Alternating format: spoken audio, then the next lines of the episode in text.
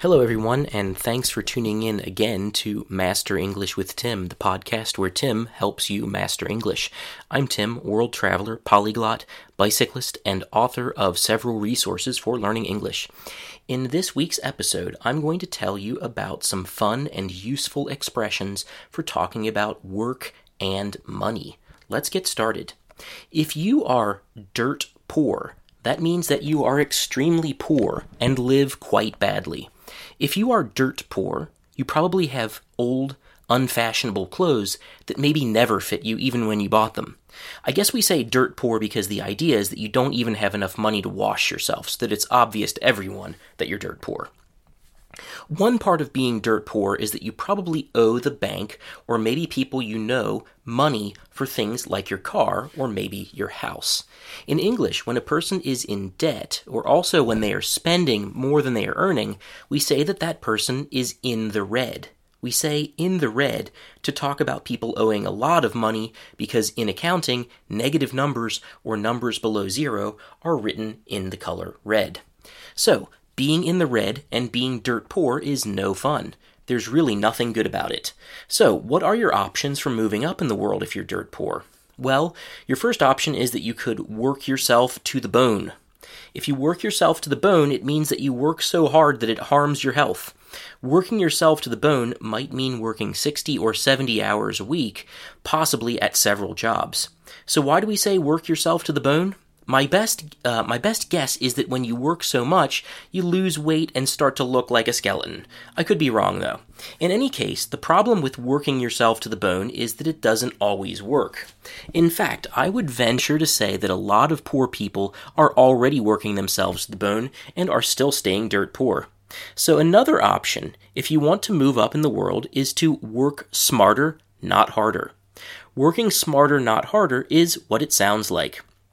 Instead of working more hours, you find ways of working that bring you money more quickly. For example, you could work at an online job that lets you work from home so you don't have to pay to drive to work. And because you're at home, your boss won't know what you're doing, so you can maybe work two or even three jobs at the same time until somebody finds out. That really is working smarter, not harder, because it lets you earn twice or three times as much money. Is it honest? Well, not exactly, but it still is an example of working smarter, not harder. And if one of your bosses decides, or two of them decides that your services are still no longer are no longer needed, it's okay though. You still worked for that company for a few months and got several thousand extra dollars. Another way to earn extra money is to get paid under the table. When you get paid under the table, someone pays you in cash, the payment is not recorded officially and you pay no taxes. Getting paid under the table is not something I suggest doing, but I'm not talking here about right and wrong, but instead what some people in fact do. The advantage of getting paid under the table, of course, is that instead of paying 25 or more percent of your income to the government, you keep it all for yourself. Another way uh, to move up in the world and get more money is to fake it till you make it. If you fake it till you make it, you do a job that you're really not qualified to do, but you just act like you're doing your job well, and as time passes, you just use your brain to see what the job is about and gain skills as you do the work. There are some jobs and industries where faking it till you make it really could work. For example, if you work in PR, you could fake it till you make it. You could fake it uh, till you make it while managing a store. Some jobs where you definitely could not fake it till you make it are airline pilot and doctor or surgeon. If you've been doing any of these three things, working smarter, not harder, getting paid under the table, or faking it till you make it, you might start to first make enough money to pay back money that you owe to a bank or maybe to other people. If you are earning more money than you spend, or if you are no longer in debt, we can say that you are in the black. So again, being in the black is the opposite of being in the red. Being in the red feels bad, while being in the black feels good. Being in the red means debt, being in the black means profit. Another way to earn more money is to skill up. The phrasal verb skill up means to get extra training so you can do more complex work. This could mean taking a training course in, say, data science or going back to university to get a master's degree. When you skill up, you hope that you will get higher pay for your new abilities once you return to work. The problem with skilling up, of course, is that often you have to pay for it, which means that for a while you will be again in the red. Work a few years, though, and you will earn the money back, hopefully, and be in the black again. Another way to get out of being dirt poor, but not a way that anyone should depend on, is to receive a windfall. A windfall is a very large amount of money that you receive unexpectedly. You can receive a windfall, for example, by winning the lottery.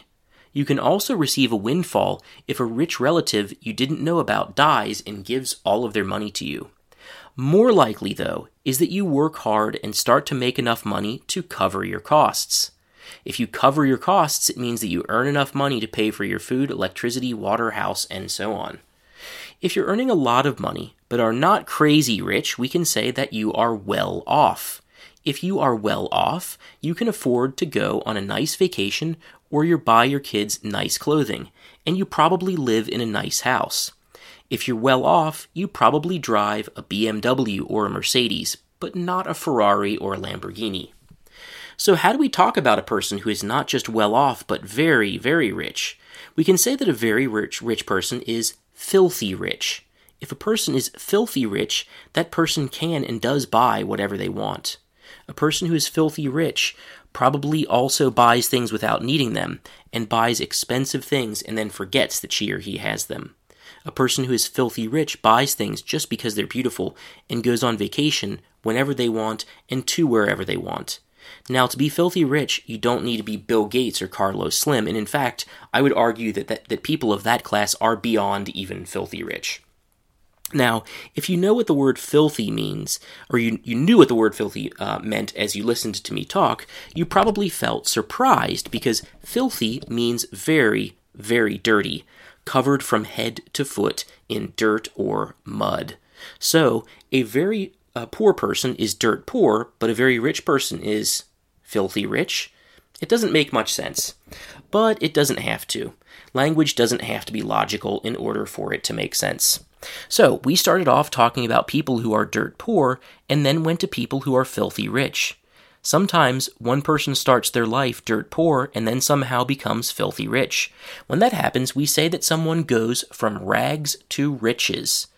Rags are clothing or pieces of clothing that are too old and too damaged to wear. We usually use rags to clean the windows or tables in our houses.